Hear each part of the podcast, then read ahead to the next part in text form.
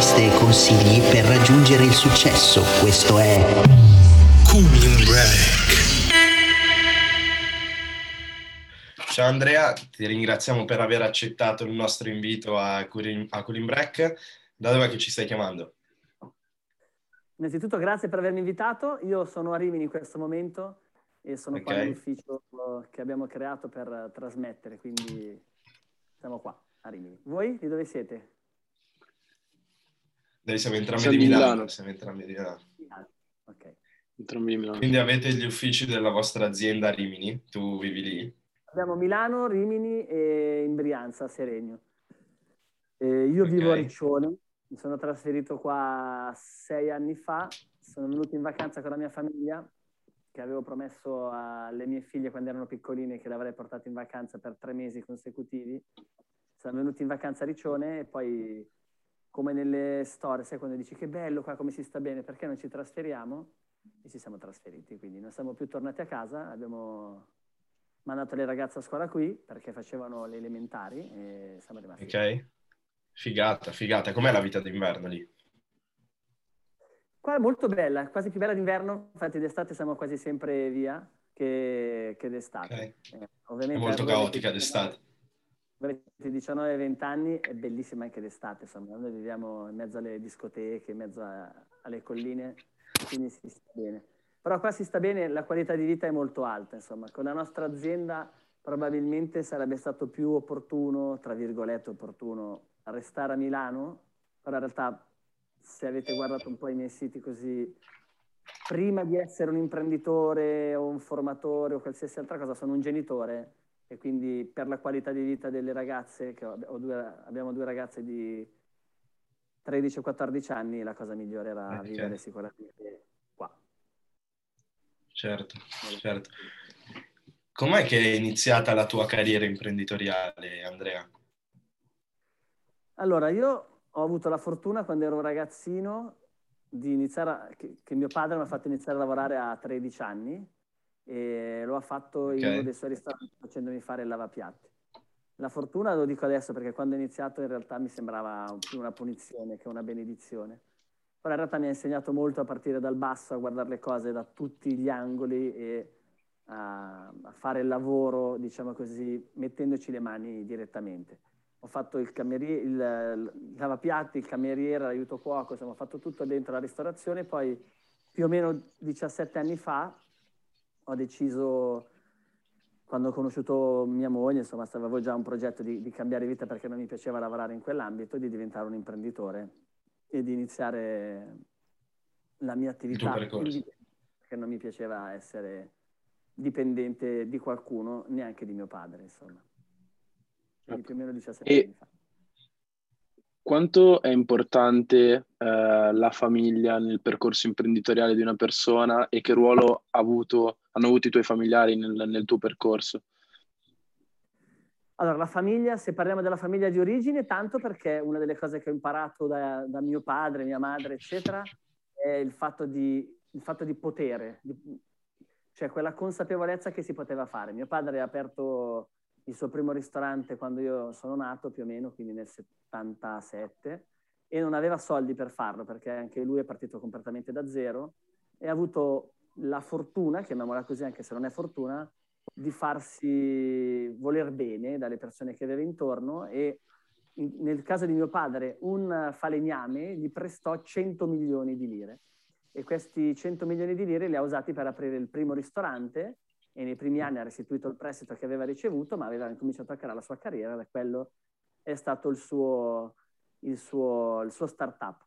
E io diciamo che da questa lezione che ho preso da mio padre ho capito che i soldi non erano un problema e quando ho iniziato a, nella mia carriera de, da imprenditore immobiliare ho fatto più o meno la stessa cosa, insomma. Avevo una buona reputazione perché mi sento di dire che sono una persona di parola e le persone che avevo intorno, parlo quando ancora non mi conosceva nessuno, anche adesso non mi conosce nessuno per amor di Dio, però prima proprio ancora meno di adesso, e, e le persone mi hanno dato fiducia e quindi la famiglia è importante per l'esempio e quindi la famiglia di origine mi ha dato questo esempio, la famiglia attuale invece mi, so, mi, supporta perché mia moglie anche lei ha le sue aziende, le sue imprese certo. e siamo due imprenditori nella stessa famiglia. Quindi diciamo che è importante, ma non deve diventare una scusa per non fare. Non so se mi riesco Per non farlo. Se, certo. se ti sente bene, se ce l'hai, se per caso all'inizio non è d'accordo con te, che tu sia un uomo o una donna che non, che non fa differenza, e mia moglie è nel chiaro esempio, devi fare. Se vuoi fare l'imprenditore si può fare. Non è una questione di, di razza, di sesso, di, di, denaro, di provenienza, è una questione di mentalità. E neanche di informazioni, perché quelle ci sono sempre. Quindi dobbiamo lavorare sempre sulla mentalità. E quando hai iniziato, cos'è che ti ha aiutato a fare? Intanto quanti anni avevi quando hai deciso di lasciare il tuo lavoro e avviare un'attività imprenditoriale? Allora, quando io più o meno avevo 25-30 anni, quando ho incominciato a maturare l'idea che non volevo più fare quel lavoro che stavo facendo. All'inizio non sapevo cosa fare, quindi... Okay. Non è stato subito il mondo imprenditoriale, il mondo, scusami, immobiliare non è stato subito il tuo primo... Ok. Non è stata la prima scelta perché non avevo i soldi per, per comprare e vendere case, perché per me fare l'imprenditore immobiliare, all'epoca soprattutto servivano soldi. E adesso, prima ti ho detto che ho avuto delle persone che mi hanno dato fiducia e mi hanno finanziato le prime opportunità immobiliari diventando oggettivamente i miei primi investitori. Però per arrivare a convincerli ad, ad investire con me c'è stato un percorso abbastanza complesso, cioè ho dovuto apprendere una materia, una professione, una disciplina, ho dovuto imparare a comunicare, insomma ci sono state certo anni molto difficili di studio, più che studio specifico su una materia specifica, che poi lo è stato quello dell'immobiliare, eh, studio proprio sulla crescita personale di se stessi, quindi come fare a... perché una persona dovrebbe fidarsi di me, questo mi chiedevo. E ho costruito tutto quello che serviva per far sì che le persone poi potessero fidarsi di me, tra cui la cosa più importante è la reputazione. Quindi... Certo, per, per poi avere una rete di persone che che investono nel, nel proprio progetto è importante ecco, la reputazione. Esatto. E questo non vuol dire che se si hanno 19 anni come voi, 20 anni, non, si, non è già momento di costruire la reputazione, anzi, cioè, io che sono anche un investitore mi rendo conto che spesso investo con ragazzi giovani e su ragazzi giovani perché ci sono proprio si vede quando una persona ha fame, ha voglia di, di creare qualcosa, si impegna, e, è disposto a sacrificare parte delle cose che certo. magari si fanno a una certa età per raggiungere delle cose più importanti. Quindi non conta l'età, ripeto, non conta da dove si arriva, la cosa che conta è la propria mentalità e le azioni che si compiono, l'esempio che si dà. Questa è la cosa importante. Secondo, secondo, te qual è che è stato il tuo segreto per riuscire a fare quello che sei riuscito a fare? Soprattutto nei primi anni, quando è tutto molto incerto, non si hanno certezze, soprattutto a livello economico, e si investe del tempo senza sapere se poi quel tempo avrà un riscontro effettivo. Allora, segreti uno, per dirtene uno unico, non ce n'è, nel senso poi se, andiamo, se oggi parliamo delle imprese e delle aziende che ho oggi che non, non erano neanche nei miei pensieri quando ho iniziato, allora ci sono tanti piccoli segreti chiari. Diciamo che all'inizio il segreto, la cosa più importante è stato il fatto che io credevo di farcela, cioè ero convinto che o da una parte o dall'altra io non sarei stato di certo una persona che faceva fatica a arrivare a fine mese, non so se mi spiego. Cioè, il segreto è stato che ci credevo e il segreto è stato questo, ecco, questo qua è importante. Quando ho capito che se avessi imparato a comprare e vendere case, questo mi avrebbe portato alla mia indipendenza economica, quindi alla mia libertà, eh, quando ho capito questo, il, uh, il segreto è stato, beh, crederci e non mollare, è stato quello di capire una cosa semplice, cioè se imparo a comprare una casa a meno, quindi se riesco a capire come comprare una casa a sconto, e a rivenderla a, a, di più oggettivamente, quindi eh, eh si, si guadagna. Quindi se so comprare una casa che costa 100.000 a 50 e la vendo a 80 ho guadagnato, ho guadagnato 30.000 euro. Insomma, è un po' una banalità, ecco, ma questo è stato semplificare. Ecco. Spiega a tutte le persone che ci stanno ascoltando e che ci ascolteranno in cosa consiste il lavoro di rendimento etico. Allora, rendimento etico in realtà è una piattaforma di crowdfunding che ci sta dietro al lavoro di rendimento etico sono gli operatori immobiliari e io ho iniziato come operatore immobiliare, quindi la mia attività è quella di comprare case, appartamenti, ville, adesso anche terreni e palazzi, all'inizio proprio dei piccoli appartamenti, vecchi da ristrutturare, quindi compro una cosa brutta, la ristrutturo e la rimetto in vendita. Questa è l'attività dell'immobiliarista, di chi fa compra-vendita immobiliare. Questo è quello che mi ha portato a essere libero e poi a costruire le mie passioni, le mie, eh, le mie aziende. Rendimento etico invece è, come ti dicevo prima, una piattaforma di crowdfunding, quindi è un sito internet dove le persone possono registrarsi e, e partecipare alle operazioni immobiliari delle, opera, delle persone che mettono le loro opportunità immobiliari su questa piattaforma. Facciamo una premessa. Quando ho iniziato io dovevo andare a cercare gli investitori e parlare con loro spiegando che cosa facevo. Oggi, grazie alla tecnologia e appunto al crowdfunding e rendimento etico, eh, i ragazzi anche della vostra età che vengono all'interno delle nostre accademie imparano una professione, perché oggi il mio lavoro è quello di insegnare, eh, perché il mio lavoro è la mia passione, insegnare alle persone come comprare case a forte sconto e rivenderle, e oltre, oltre che portargli le informazioni, quindi spiegargli come si fa questo lavoro, diamo una serie di strumenti e di servizi. Tra gli strumenti che diamo c'è lo studio legale, lo studio tecnico che fa tutte le analisi per aiutare le persone che sono alle prime armi a fare questa operazione. C'è CLAC che è un instant buyer dove raccogliamo e attiriamo le persone che hanno le case da ristrutturare, da vendere, quindi attiriamo le persone che vogliono vendere casa e le passiamo alle persone che vogliono comprare e vendere. E poi c'è rendimento etico che appunto è una piattaforma che finanzia, in poche parole, le opportunità degli operatori che operano nel nostro settore, insomma, con noi. Ecco, come hai capito che il rendimento etico poi avrebbe portato comunque eh, valore al mercato, avrebbe avuto un, un impatto notevole? Eh, l'ho capito perché nelle nostre, nelle nostre, scuole di formazione abbiamo centinaia di studenti che operano in tutto il territorio italiano e tutti i nostri studenti adottavano la mia forma eh, di business, che era quella appunto di attrarre prima di tutto investitori privati, prima delle banche, prima eh, di, qualsiasi, di qualsiasi altra forma di investitore, qualsiasi altro modo di finanziare le proprie aziende. E siccome eravamo già centinaia di persone che, porta- che facevano le loro operazioni, eh, se, non è che è bastato aprirla per amor di Dio, però aperta la piattaforma, sono arrivati i primi investitori che erano già quelli che investivano con le persone che proponevano sulla piattaforma e poi a macchia d'olio si è sparsa la voce. La cosa che facciamo con, con la nostra scuola, con il nostro club e soprattutto con i nostri affiliati di Casa Italia, eccetera, è quella di aiutare le persone che stanno perdendo la casa all'asta. Quindi ecco. purtroppo questo momento storico ha un problema importante nel mondo del lavoro e, e con queste persone che, hanno, che, stanno purtroppo perdendo la casa all'asta, si parla di, di, milioni di persone che perderanno la casa in asta nei prossimi anni a causa anche della pandemia.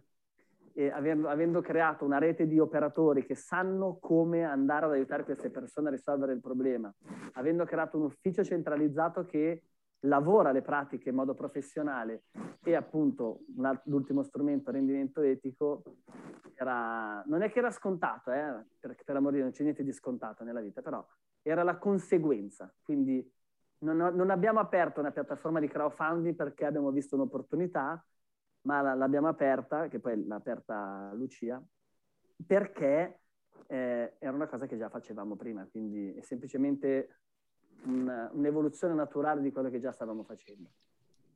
E nel pratico come è riuscita ad aiutare le famiglie che stanno andando a perdere e sono di fronte a un pignoramento della propria casa? Ah, funziona così. Quando una persona non paga più le rate del mutuo, eh, l'immobile viene messo all'asta nel giro di un tot di tempo. Quando un immobile viene venduto all'asta, e mediamente viene venduto all'asta al 46% del valore dell'immobile. Del valore nazionali. Quindi se vale 100.000, mediamente viene venduto a 46.000. Però ovviamente è una media, ci sono anche immobili che vale 100 vengono venduti anche a 100 o 110. Ehm, quindi che cosa facciamo? Il, l'immobile quando viene venduto all'asta, questa differenza, se 146.000 la vendita, questi 64.000 euro che questi 54.000 euro che avanzano è un debito che rimane sulla schiena, diciamo così, che rimane a, a, al proprietario di casa. Quindi immaginiamoci Luca, che domani compra un immobile, fai un mutuo da 100.000 euro, ok? E hai la rata del mutuo di 500 euro al mese. Sei un dipendente di un'azienda che va benissimo, però a un certo punto succede qualcosa e perdi il lavoro. Hai pagato due anni di mutuo perché ti hanno spiegato che non bisogna andare in affitto, ma bisogna, è meglio comprare la casa. Hai pagato due anni di mutuo, però no, hai perso il lavoro per due anni e non riesci a trovare un altro lavoro e quindi non riesci a pagare questa rata del mutuo. La, la banca ti comincia a telefonare e, e, e, a sollecitare i pagamenti fino a che a un certo punto ti mette la casa in vendita. Ipotizziamo che tu sia parte della media che ti ho detto prima, la tua casa viene venduta, facciamo per fare cifra tonda, alla metà di quello che tu l'hai pagato. Quindi viene venduta all'asta a 50.000 euro. Ecco che Luca, se sto facendo un esempio, spero che non ti accada mai Luca, tu rimani con hai perso la casa ma 50.000 euro di debito, ok? Di debito. E se guadagnavi 1.500 euro al mese, pagare 50.000 euro di debito sarà una cosa semplice per te, Luca? Probabilmente no, sei d'accordo? Assolutamente Questo no. è quello che accade nella maggior parte delle famiglie che hanno un lavoro da dipendente, quindi non, è, non hanno redditi milionari, perdono la casa che vale 100-200 mila euro o anche di più e si ritrovano che hanno perso la casa e un debito molto più alto delle loro capacità di guadagno. Questo debito che cosa succede? Non è che viene, vabbè, c'è il debito e rimane lì. No, con questo debito la banca cosa fa? Pignora il quinto dello stipendio. Se hai altre case, altri beni, te li pignora. Se c'è un garante, magari tuo padre ha firmato a garanzia e il garante ha una casa, pignora anche quella casa lì. Insomma, è veramente un problema abbastanza importante. Quindi perché non, compra- perché non, comprare la casa e andare in affitto a volte è più conveniente? Perché se non si è benestanti o se non si hanno varie più entrate finanziarie potrebbe trasformarsi la scelta di comprare casa e sta accadendo a milioni di persone come una scelta sbagliata. Questa, questa cosa eh, non accade invece se interveniamo noi con i nostri protocolli che abbiamo si chiama rinuncia agli atti. Che cosa facciamo noi con il nostro team, la nostra squadra? Contattiamo i creditori, quindi la banca, adesso per, per semplificare, e diciamo c'è il debito di Luca che è di 100.000 euro, la, l'asta però va a 50.000. Te ne diamo noi 50.000 euro. La cosa che ti chiediamo è di azzerare il debito della, della famiglia coinvolta. Quindi la rinuncia agli atti con... Saldo e stralcio azzera il debito completamente. E ne chiediamo decine tutti i mesi, insomma. E per una famiglia un conto è perdere la casa all'asta e invece un conto è venderla praticamente azzerando completamente i propri debiti. Quindi questo certo, immagino anche a livello di dignità per, le, per la famiglia sia nettamente meglio. Assolutamente, sì, sì. Poi considera che quando tu hai un debito residuo e non riesci più a chiuderlo, ti chiudono il conto corrente, non hai la carta di credito, non puoi avere bloccato degli assegni, cioè è una vita finanziaria. La tua vita si blocca, certo. E in questo mondo sì, prova a immaginare che non puoi comprare su Amazon, cioè devi, com- devi cominciare ad avere un sacco di escamotage, non puoi intestarti niente perché appena ti intesti qualcosa ti viene aggredito, insomma è una vita... È un casino. Esatto. Invece Oltre... Andiamo a cercare di aiutare... Il nostro obiettivo è quello di aiutare queste famiglie. La differenza si chiama rendimento etico e non rendimento benefico perché oggettivamente noi azzeriamo il debito, il, l'operatore si prende in carico questa casa e poi ci deve fare un'impresa. Quindi, no? La cosa bella, certo. e poi, poi, poi, vi faccio fare le domande, è che tante persone che avevano la casa all'asta si sono iscritte al nostro seminario e si sono autorisolte il problema perché hanno imparato a fare questa attività, se lo sono risolte e da questo problema che avevano hanno creato un'impresa nella loro vita e per noi è bellissima, abbiamo un sacco di testimonianze. Ecco, esatto. Oltre poi alla parte economica, quanto vi ripaga eh, la felicità poi dei vostri clienti che sono stati seguiti da rendimento etico? Allora, non voglio fare retorica perché sennò sembra... Allora, innanzitutto, la prima cosa che dico sempre durante i nostri seminari, eccetera, che prima di tutto bisogna mettersi il salvagente da soli, nel senso, la metafora dell'aereo è perfetta. Quando c'è un aereo che sta per cadere, anche se da parte hai tuo figlio, prima ti metti la mascherina tu per l'ossigeno e poi gliela metti a tuo figlio, perché sennò rischi che morite tutti e due e alla fine eh, non, hai fatto il buon samaritano morto, a parte che l'aereo è una metafora che poi quando cade devo ancora vedere qualcuno che non è morto, ma a parte quello. Ehm, vale di più, nel senso, una volta che hai raggiunto la tua dignità finanziaria, una volta che tu sei a posto, quindi e non continui come fanno in molti ad aumentare il tuo tenore di vita, ad avere eccessi che non servono, almeno per quanto mi riguarda, a niente, eh, vale molto di più aiutare una famiglia che, che, guadagnare 10, 20, 50, 100 mila euro. È ovvio che se non li avessi, che, che se sto male non riesco a salvare la mia di famiglia, quella diventa la priorità. Ma una volta che stai bene, i soldi sono dei numeri, insomma, passano in secondo piano. Prima ci hai parlato, hai iniziato, hai in, iniziato l'argomento, la differenza tra mutuo e affitto, soprattutto per un ragazzo, per una persona che sta iniziando a lavorare, vuole la sua indipendenza, si vuole spostare di casa e decide di, di comprare casa, di avviare un mutuo perché l'opinione pubblica è l'affitto è uno spreco di soldi. Tu butti soldi ogni mese perché tra vent'anni non hai niente in mano ci dai un altro punto di vista rispetto a quello che è, quello che ci viene tramandato dai nonni che dicono bisogna fare così. Allora, io comprendo perfettamente questo concetto perché una, sotto un certo punto di vista può essere anche vero. Dobbiamo però capire che siamo in un'altra epoca. I miei genitori e soprattutto i miei nonni vivevano in un mondo che era completamente diverso da quello attuale. Cioè mio nonno ha trovato un lavoro e nella sua epoca il 99,9% delle persone che trovavano un lavoro arrivavano alla pensione. Quindi certo. non c'era il rischio di essere licenziati, anzi era tutto in grande crescita, soprattutto dopo la guerra. C'era il Già posto fisso padre, che adesso è un concetto superato. Già mio padre leggermente diverso, ma ti faccio anche un altro esempio. Per mio nonno era impensabile separarsi lasciare la propria compagna, anche se non andavi d'accordo, non era, perce- era un, una cosa, obro- era una, una, vergogna, ok, separarsi. Mio padre invece si è separato, già quello è un cambio. E quindi già separarsi fa una differenza. Cioè compro una casa, mi sposo e poi mi separo, ci sono milioni di persone, uomini e donne, che hanno tantissimi problemi economici perché hanno fatto quella scelta perché poi il mutuo chi lo paga, ma vivo io, vive il mio compagno, la mia compagna, e tantissime delle case all'asta sono purtroppo di persone che si sono separate. Quindi detto questo, e poi c'è un'altra cosa che oggi la vita è molto più veloce, in cinque anni cambia tutto. Eh, la, io vivo a Riccione, magari fra tre anni vivo a Miami, non lo so, a Dubai o a Lugano o a Milano, non lo so. Quando le mie figlie andranno a scuola, che sono libere, perché dovrei rimanere per forza a Riccione?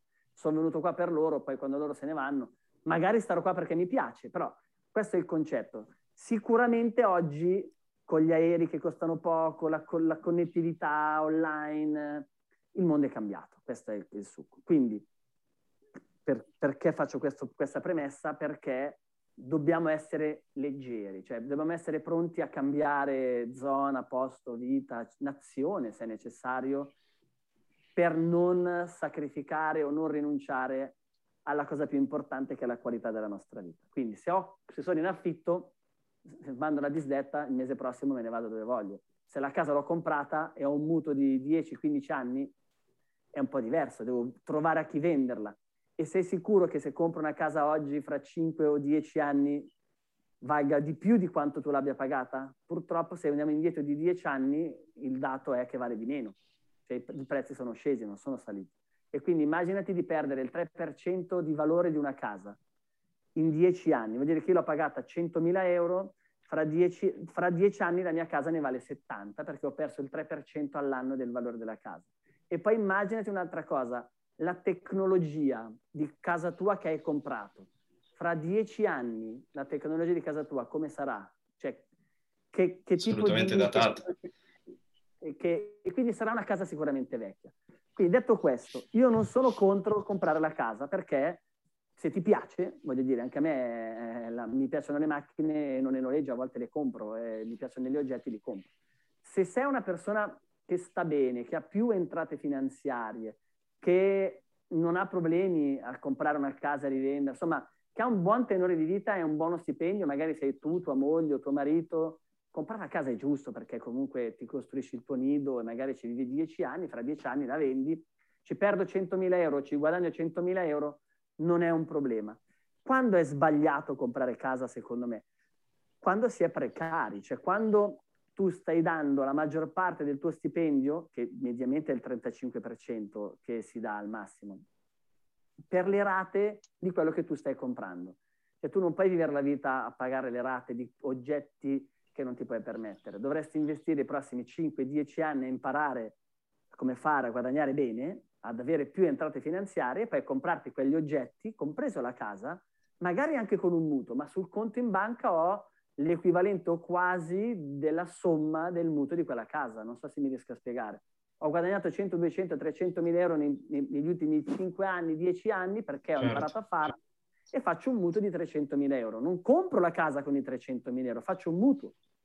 Però ho una riserva che se domani perdo il lavoro, c'è un lockdown di due anni, io non ho problemi. Questo è il concetto, cioè non bisogna avere una, un tempo di vita, tra virgolette, economico troppo corto davanti a sé, perché se lo si ha e si fa un mutuo, si rischia di avere un sacco di problemi con dei debiti che poi non riesci più a ripagare. Questo è il concetto. Quindi non è sbagliato comprare casa, è sbagliato comprare casa se quell'investimento è l'investimento di tutta la tua vita. Una volta i nostri nonni compravano la casa e sacrificavano ogni cosa per lasciare la casa ai figli, case che i figli hanno ereditato e svenduto perché lì non ci vogliono andare a vivere. Hanno svenduto sacrifici di una vita e cioè hanno rovinato, la, non rovinato per amore di Dio, capisco le persone di una certa età, di qualche anno fa che hanno fatto questa cosa e sono una, il cuore e la, la volontà e questo gesto è un gesto d'amore incredibile.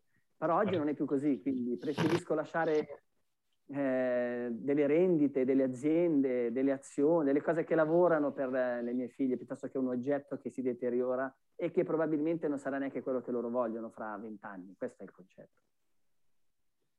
Il tuo obiettivo come il tuo obiettivo personale in un prossimo futuro a livello economico, a livello aziendale, qual è il tuo obiettivo più grande?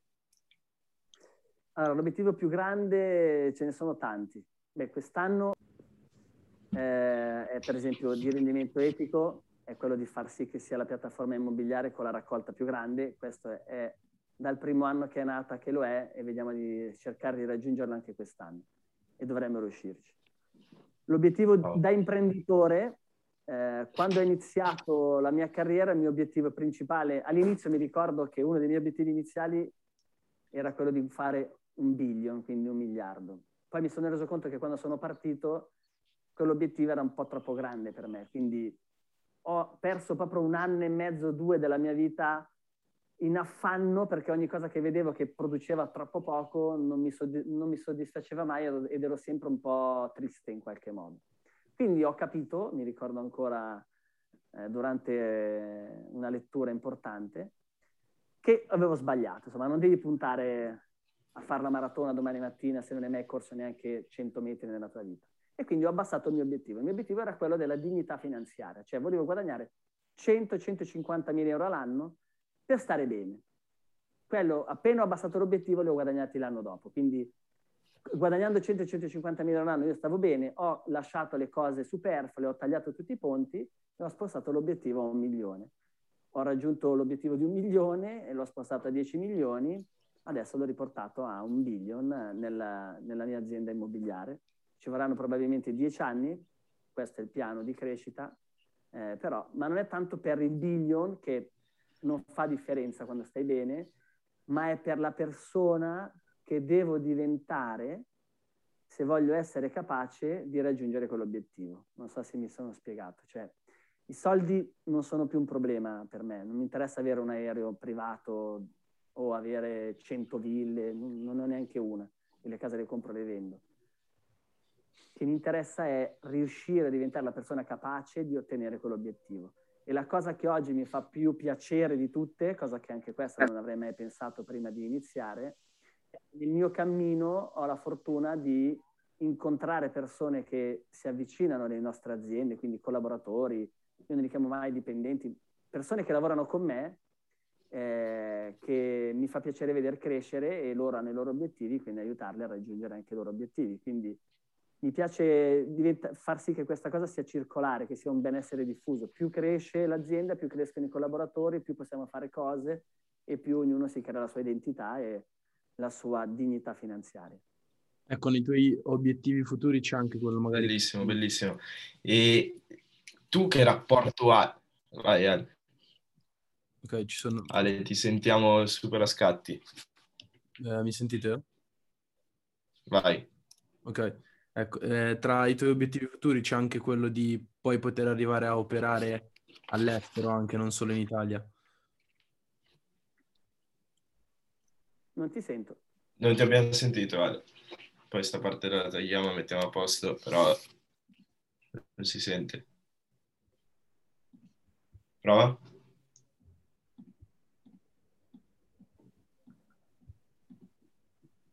Ora mi sentite? Sì, ora ti sento. Ok, eh, ho chiesto, nei tuoi obiettivi c'è anche quello magari poi in futuro di poter operare anche all'estero e non solo in Italia? Sì, stiamo già operando anche all'estero e considera che la mia compagna è croata, quindi stiamo già investendo okay. in Croazia e stiamo aprendo poi nell'est, insomma, assolutamente sì, stiamo iniziando a investire anche all'estero. Qual è il rapporto che tu hai con, con i soldi? E che, hai avuto anche quando non, finanziariamente non stavi come stai adesso? Io mentalmente sono sempre stato benestante, nel senso che non ho mai pensato come per difetto, ma sempre per abbondanza, sempre per possibilità e non per, per il contrario. E ho un rapporto, cioè non ho, non ho, un rapporto con i soldi, cioè nel senso che non, non me ne preoccupo quasi mai, non ho soldi con me, non ho... Cioè non, per me sono numeri, sono, per me i soldi sono dei soldatini, sono i miei operai, sono le persone che vanno a lavorare per me. Quindi ho vari conti correnti, tra cui quello della mia vita privata, diciamo così, che, che ha un reddito e, e, di solito avanza anche, poi ho quelli aziendali, però diciamo così che il rapporto con i soldi è semplicemente che per me i soldi non mi creano emozione, non mi danno emozione, sono dei numeri, fare soldi è un'abilità che bisogna imparare a, a sviluppare e quindi, mentre quando ero ragazzo con i soldi ho avuto tanti problemi, nel senso che ero abbastanza emozionabile vedendo i soldi o li spendevo anche in modo sbagliato, facevo debiti cattivi. Oggi ho raggiunto una maturità, diciamo così, che mi fa capire che i soldi sono semplicemente uno strumento, uno strumento per raggiungere la cosa più importante che tutti dovremmo raggiungere in quest'epoca, che dopo la salute okay, è la libertà prima bisogna essere in salute, che è la cosa più importante di tutte, perché puoi essere ricco quanto vuoi, ma se sei morto serve a poco. Certo. E poi c'è la libertà, quindi il denaro compra il tempo, il tempo è libertà. E il denaro è uno strumento, eh, uno strumento che deve lavorare al tuo posto e non devi essere tu a lavorare per il denaro. Questa è un po' la lezione che io ho sul denaro. Bellissimo, bellissimo. Mm. E per mantenere la produttività alta all'interno delle tue giornate ci sono delle tecniche, delle routine che mantieni giorno dopo giorno e che ti sentiresti di consigliare ai più giovani? Allora, ci sono delle varie fasi nella vita. Le fasi in cui io sono stato produttivo, e lo sono ancora oggi, per amor di Dio. Oggi la mia concentrazione è che l'organizzazione sia produttiva, che sono due cose molto diverse. Quindi non deve essere per forza io direttamente produttivo, ma essere, deve essere l'organizzazione produttiva. Se si è all'inizio, la cosa più importante è avere degli obiettivi chiari, quindi dove vuoi arrivare, obiettivi raggiungibili, quindi non, come ho detto prima, una roba che non hai mai potuto raggiungere. Prima di guadagnare i primi 100.000 euro, la domanda che devi farti è, ne ho mai guadagnati 10.000? Ne ho mai guadagnati 1.000? Perché se non hai mai guadagnato 1.000 euro non puoi guadagnarne 100.000. Quindi è una scala che va percorsa passo dopo passo e se bruci i gradini, se, se salti i passi, rischi di farti molto male. La prova è che ci sono tantissime storie di persone che hanno vinto magari anche milioni di euro alla lotteria, ma poi sono tornate povere come prima perché non avevano acquisito. Perché gli mancava il mindset. Esattamente, l'abilità per, per, fare il denaro. Quindi eh, il rapporto che ho col denaro è, è un rapporto proprio pulito, non so come dire, trasparente. Non, non, certo. non ho nessun problema, ho, è uno strumento come tanti altri che ho, come, come, un telefono, come una videocamera, come un'azienda, è uno strumento. Se potessi dare un solo consiglio ad un ragazzo che vuole diventare milionario, ha l'obiettivo di diventare milionario, cosa gli diresti, cosa gli consiglieresti? Gli consiglierei di essere curioso, di non credere a tutti, ma di non smettere di ascoltare tutti. Quindi devi essere curioso, devi ascoltare, devi viaggiare, quindi devi farti una cultura tua personale. Quindi vai a scuola, studia, perché è una cosa, se ti piace, studia, approfondisci. Usa la scuola per viaggiare, se hai la fortuna di avere una famiglia che ti può far studiare tranquillamente. Quindi esci dalla tua zona di comfort, fai quello che non ti piace, soprattutto adesso che magari sei giovane e puoi sbagliare perché hai dalla tua parte il tempo. Quindi se avessi 17, 16, 18, 20 anni, chiederei a mio padre di mandarmi a studiare una volta a Dubai, una volta a Miami, una volta a New York, poi a Londra, poi in Cina e cercherei di fare uno o due anni in ogni, in ogni continente per poi quando sono lì a studiare andare a lavorare probabilmente a fare una volta il cameriere, una volta il cuoco di sera, una volta in discoteca a fare il, il barman, una volta faccio magari una stagione alle Maldive a fare, non lo so, qualsiasi cosa, ma voglio stare alle Maldive a vedere chi atterra con l'aereo nell'isola privata e avere la fortuna di parlare con qualche cliente che vive una vita straordinaria per capire cosa fanno. E, insomma, devi essere curioso, girare il mondo, non avere dubbi sul fatto che tu puoi farcela, ma non avere fretta. Questo è un po' il segreto. Senza fretta, ecco. perché la fretta non, non esiste. Non è una cosa...